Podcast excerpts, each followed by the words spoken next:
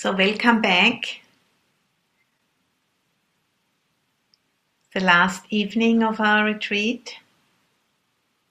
And, uh, you know, in this retreat, uh, we are trying to support each other and, uh, you know, using the teachings to see ourselves and our world differently than usual and you know we can take that risk because we are in community we can support each other.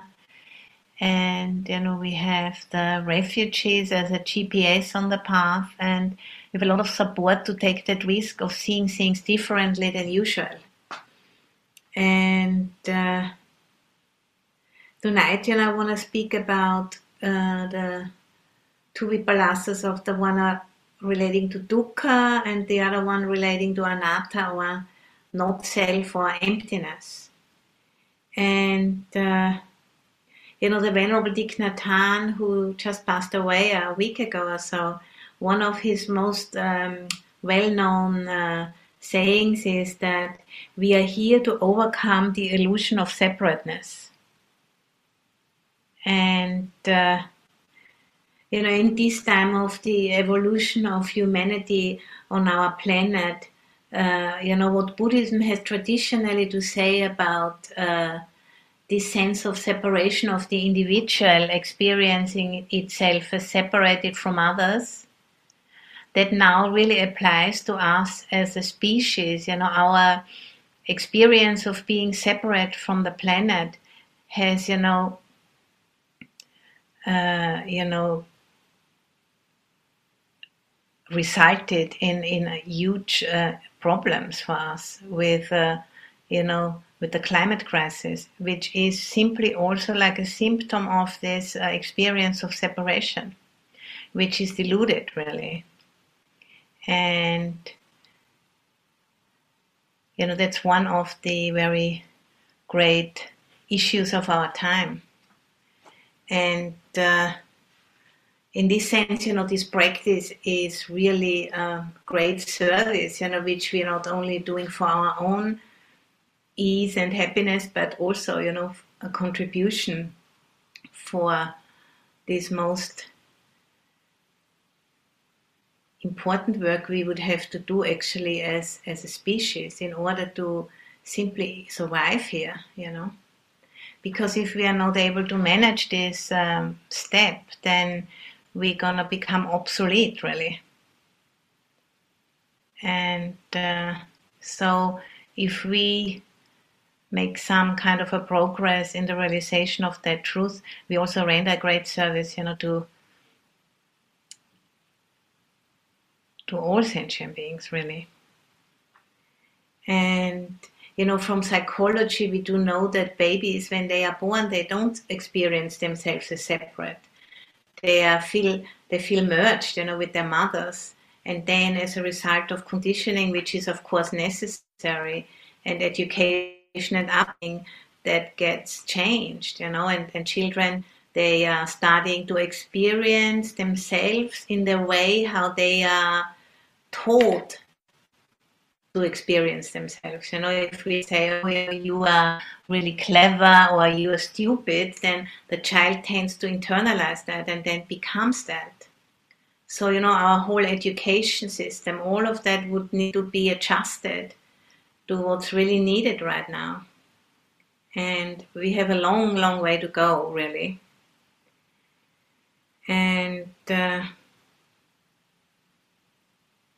and this you know this feeling of uh, needing to really you know be making it as a separate being that's it's very strong uh, conditioning we receive from our culture. And there's always this accompanying uh, you know shadow of insecurity because it's based on on an assumption which is not really true. You know, as we have experienced in the meditation on the elements, we are not really separate. So if we are trying to pretend we are separate because we are taught that we are separate, but underneath we always have this nagging feeling. But maybe that you know, we are not thinking maybe it's not true, but we experience that sense of insecurity because it's an assumption which is not really real. It has a function, of course, in order to live in community and, uh, you know, be, because on a level we are separate beings, but in reality we are not. So that feeling of insecurity, that feeling of dukkha, is the natural accompanying shadow of the assumption of being separate. So they, those two, they really, they do belong together. And uh, there's always that feeling, you know, there's something is missing, something is lacking. And then according to, you know, the times in history, there have always been different interpretations where that's coming from. For example, you know, in our area of Europe, we had Christianity telling us about the original sin, for example, you know, that this is the reason because we are kind of originally bad or there's originally something not quite right with us. And that was a way, you know, trying to interpret what this innate feeling of insecurity is all about. And we got, you know, certain instructions if we do this, what the, you know, what the uh, Bible says, or if we pay money and so on and so forth, we can buy ourselves out of that. And it hasn't worked. And, uh,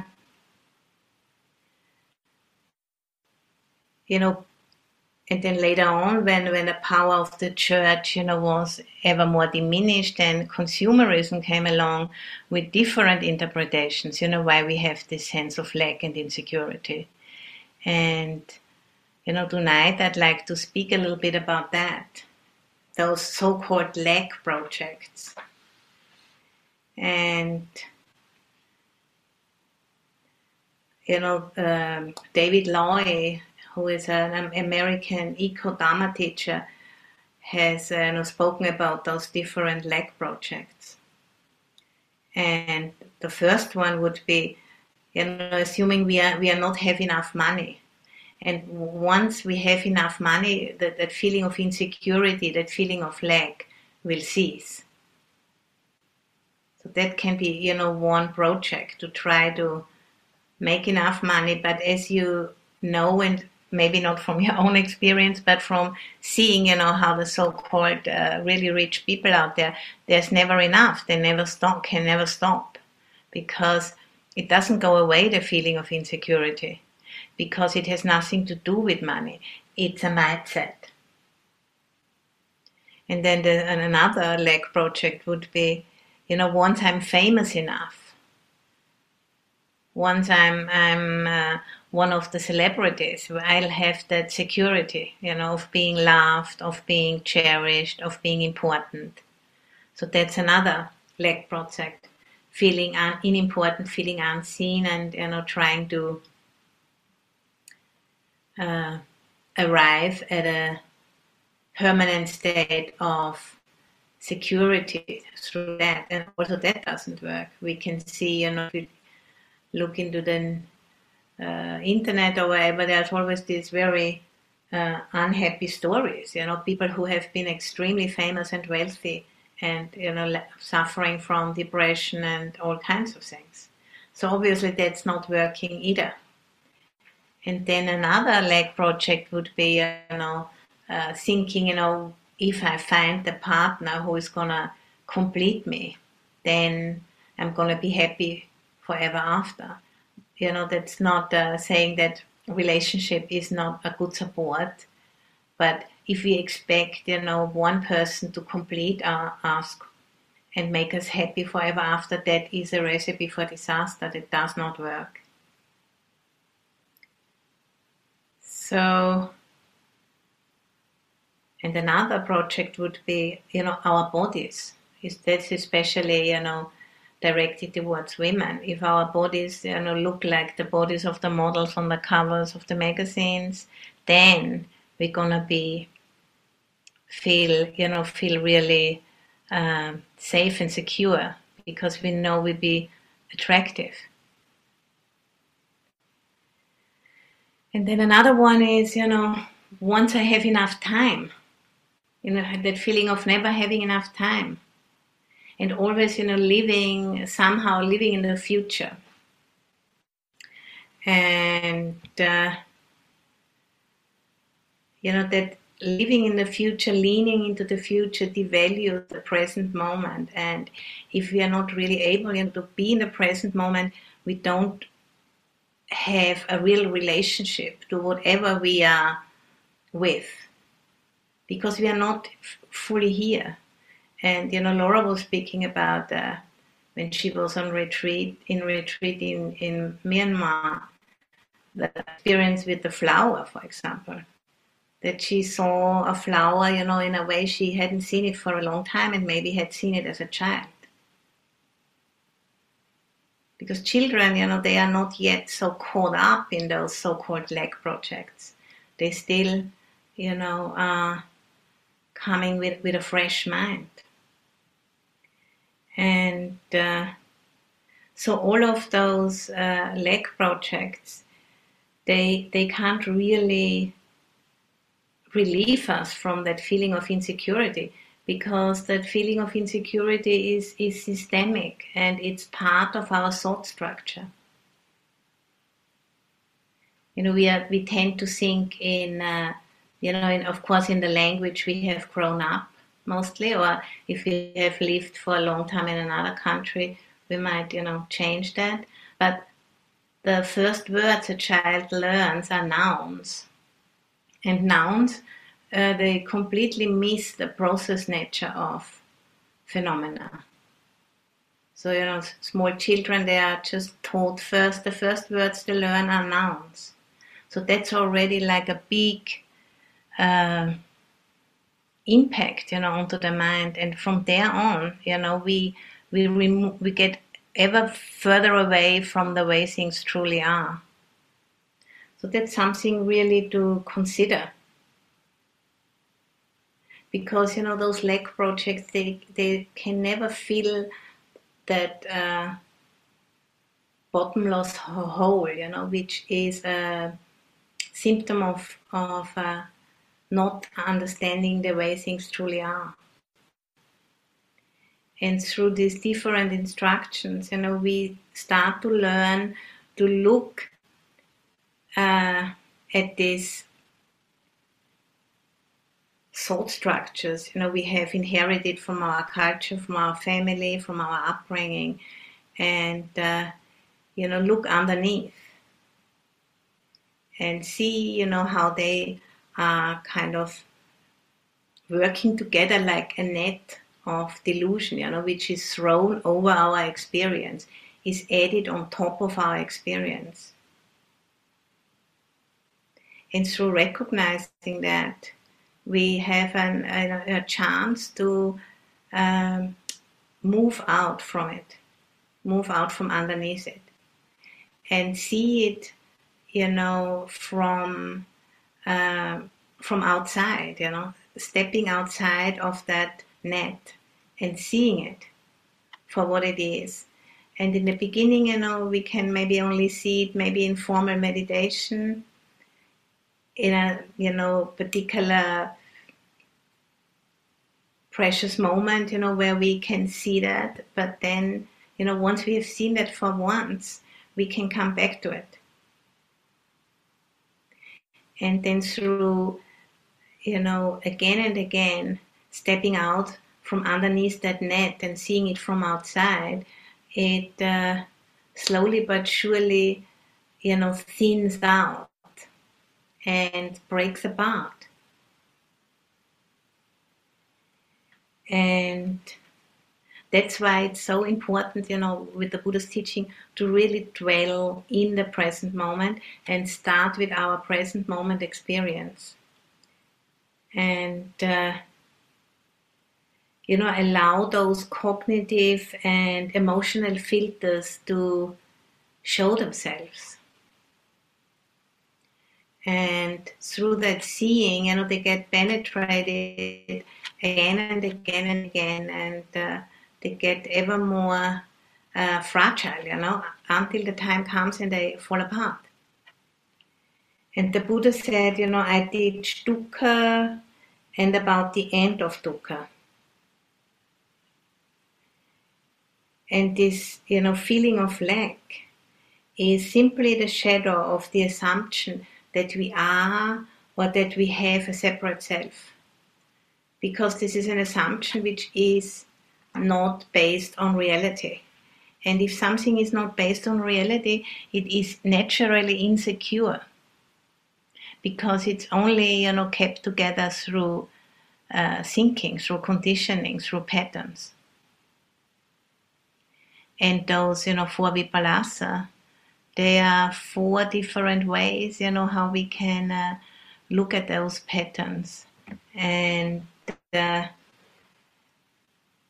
and because you know they are distortions of reality really and in the suttas, there's often this very beautiful um, passage which which uh, suttas end. And I'd like to read that to you. So at the end of the sutta, we can read, when this was said, there, and then there's the name of the person said to the Blessed One. Magnificent, Master Gotama, magnificent, Master Gotama. The Dhamma has been made clear in many ways by Master Gotama, as though he were turning upright what had been turned upside down, revealing what was hidden, showing the way to one who was lost, or holding up a lamp in the dark for those with eyesight to see forms. I go for refuge to Master Gotama and to the Dhamma and to the Sangha. From today on, let Master Gotama remember me as a lay follower who has gone for refuge for life. So that's very, you know, telling. As though he were turning upright what had been turned upside down, revealing what was hidden, showing the way to one who was lost, or holding up a lamp in the dark for those with eyesight to see forms.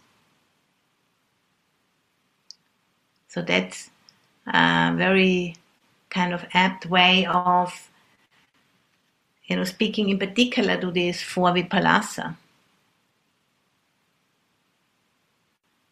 And to really take in, you know, the fact that they are not just bringing us personal suffering, but of course, you know, as a society, even as a species, it brings a lot of suffering to us and to many other species.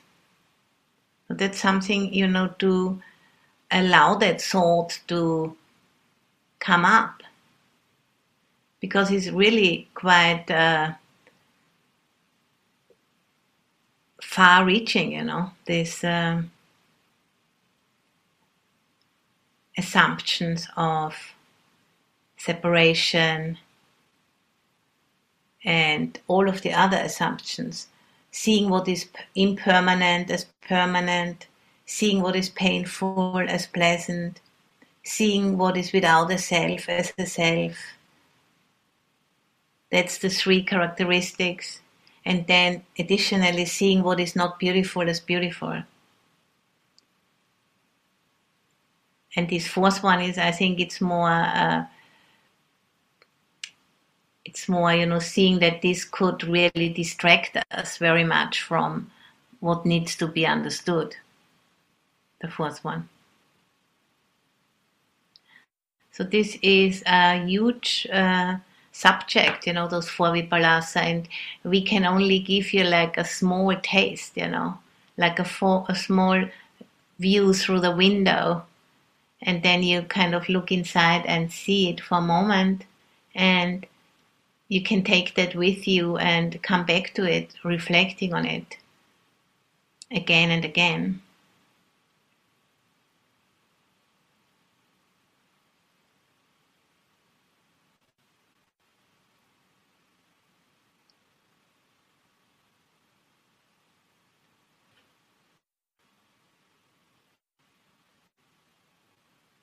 So the Buddha said, I teach dukkha and the end of dukkha. And this feeling of dukkha, or we can also call it this feeling of lack, feeling of insecurity, is the shadow of the assumption that we are a separate being. And that doesn't mean, you know, that we don't exist, of course, but it simply says we exist, but in a different way than what we think.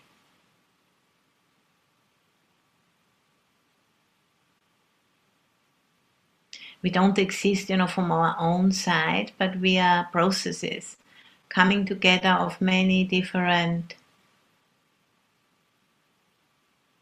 processes. And when we were, you know, doing this meditation uh, on the elements, it was a very clear opportunity to really see that. And of course, you know, we need to see that many, many times for, for it to, to penetrate and really change us on, a, on the level of the mind, of the heart. Because the mind, the heart, they do adjust, they do respond to this training. Otherwise, it wouldn't be possible, you know, to leave behind ignorance. And it's not, a, you know, like a powerful fireworks or something like that, but it's it's that constant application, the, the looking again and again and again. It's this, um, you know, determination and, and sticking with it.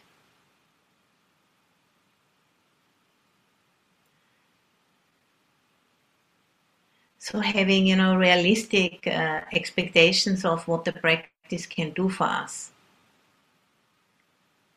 And uh, it's, you know, yeah, developing a certain discipline and, uh, you know, coming back to our motivation, what really um, inspires us, what really we would like to do, you know, with our energy and, and setting clear priorities.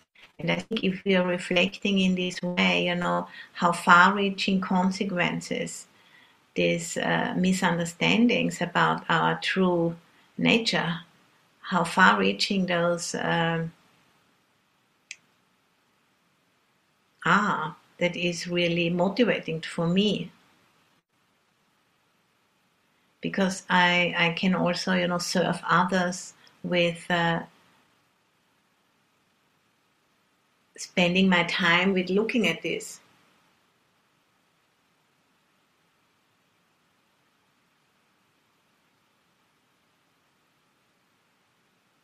And I like to you know, read that quote one more time.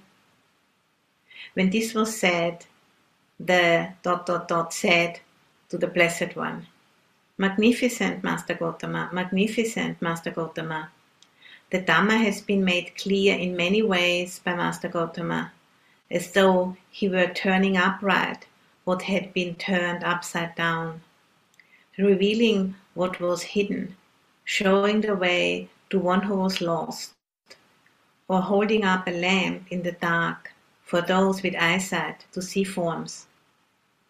I go for refuge to Master Gotama and to the Dhamma and to the Sangha. From today, let Master Gotama remember me as a lay follower who has gone for refuge for life.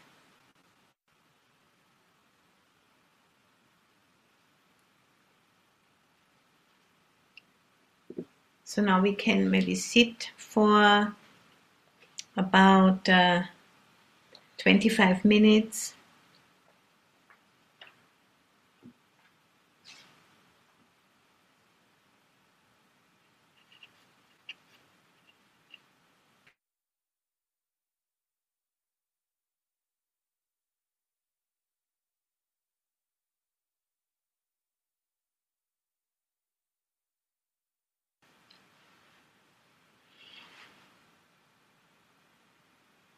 and coming back to your body, bringing body and the mind together.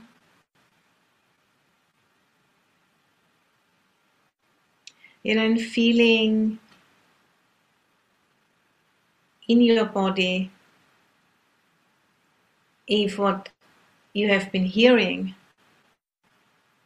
you know, that connection between our climate situation and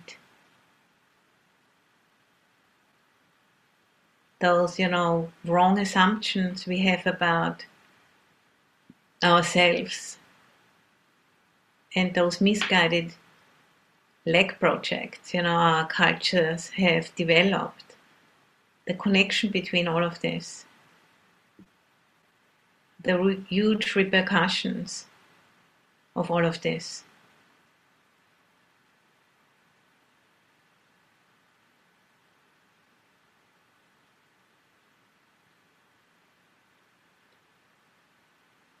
And you know, we are just on a certain level of evolution of this species, and we are very young species, really, compared with the plants and many of the animals, you know, turtles and alligators and so on. They are around here many, many, many, many million times more years than we are.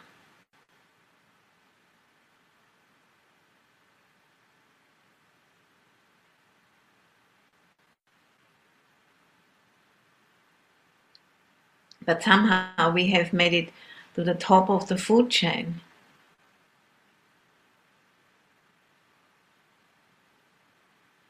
Even you know we are just like maybe like teenagers or something. Quite irresponsible.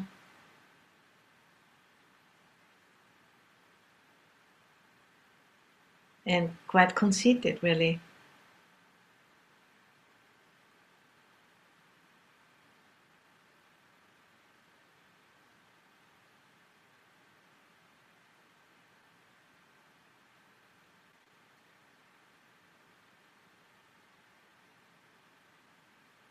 And we urgently need to grow up and take some responsibility.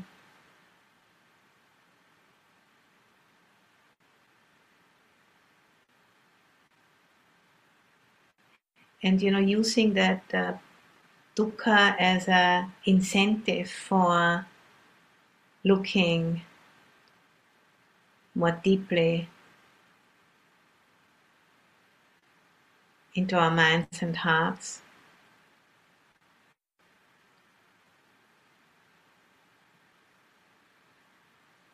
Yeah, out of compassion for those who will come after us.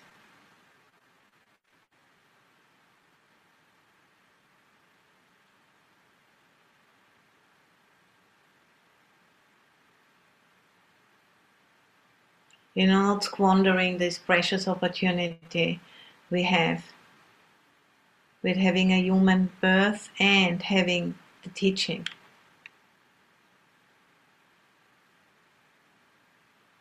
So we have the basic, you know, equipment already.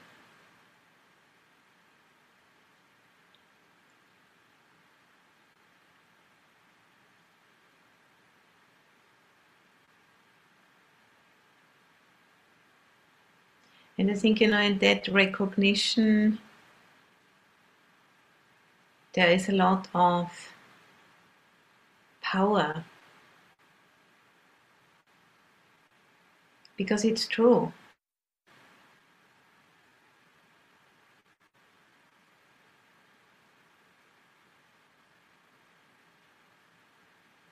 And we can feel it in our body, you know, if we are connecting to truth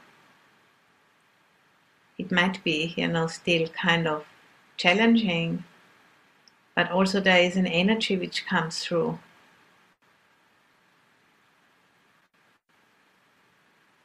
Which is leading onwards. It's one of the uh, qualities of the Dhamma Opanayiko, leading onwards. Because it's like a river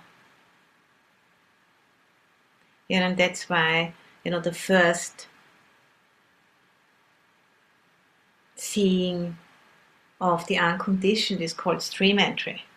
You know, that's when we are entering that river. And then when we are clearly, you know, on course.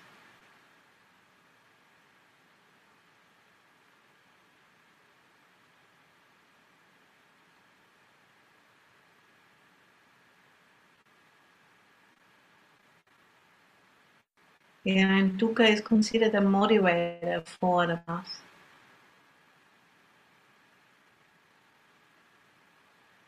And I think, you know, with us now as a species on this planet, the climate crisis is also considered an evolutionary driver for us to move on to the next step, to leave behind that assumption of separation.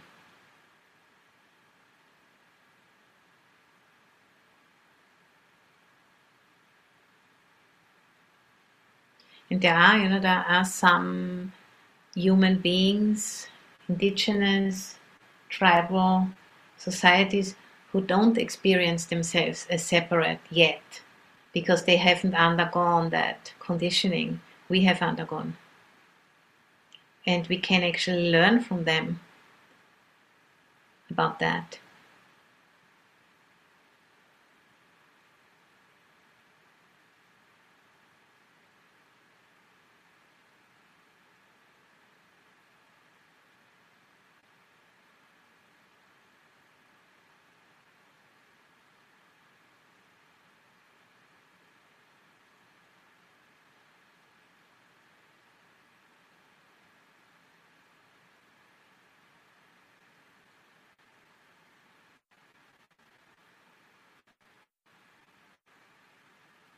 It's a very powerful time now.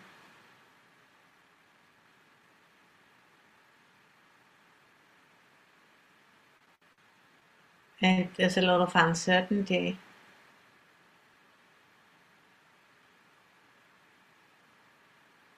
But we do have, you know, very clear uh, teaching how to leave behind that need for certainty and trust into the Dhamma.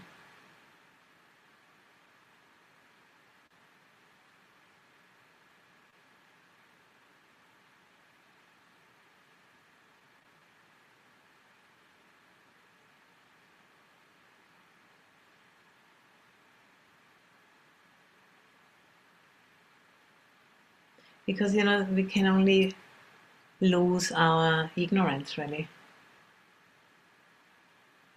And that's really a good thing. Because, you know, this current situation shows us very clearly that we are not in control.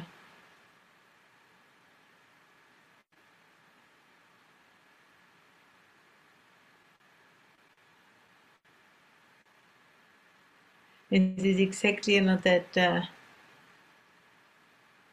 need for control, that fear of not being in control, which is one of the issues which has created so much havoc.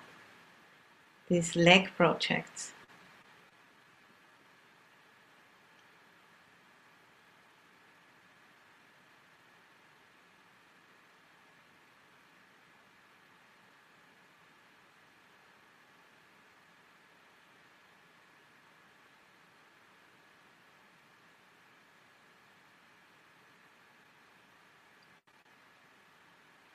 And to wake up to that situation is a great good fortune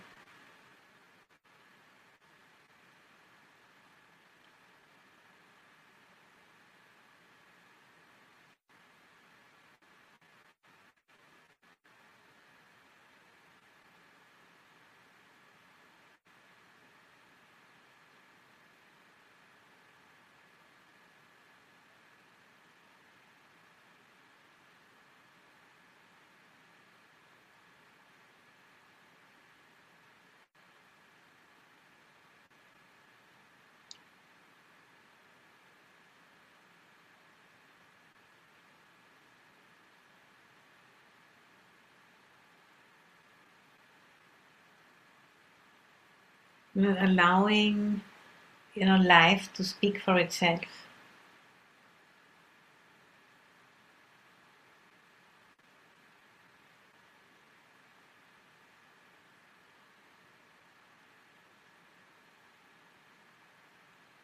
Making oneself teach able so to say you know listening and having the humility and the courage to really being intimate with one's experience.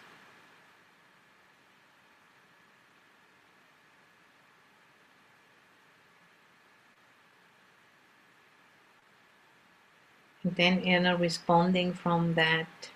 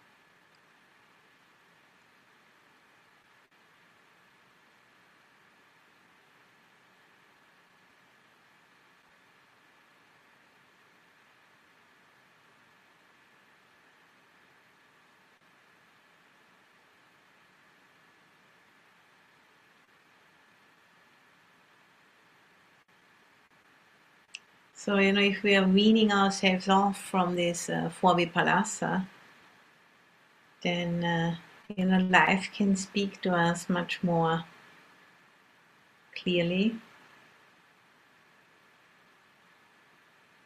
Because it's always speaking, but we can't really hear it, we don't get it, because there's so many filters, emotionally and cognitive filters.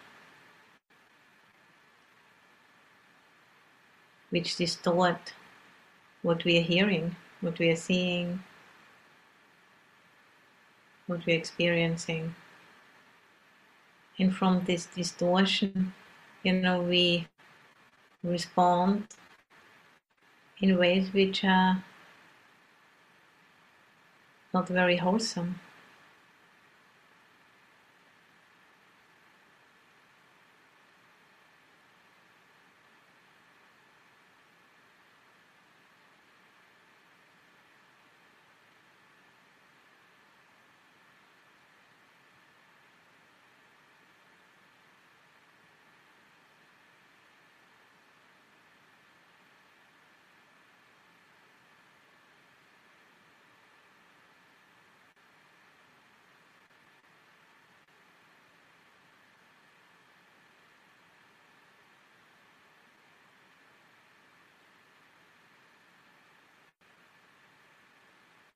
So, you know, just allowing that all to sink in, and we can sit for another good 10 minutes. I'm going to ring the bell then afterwards.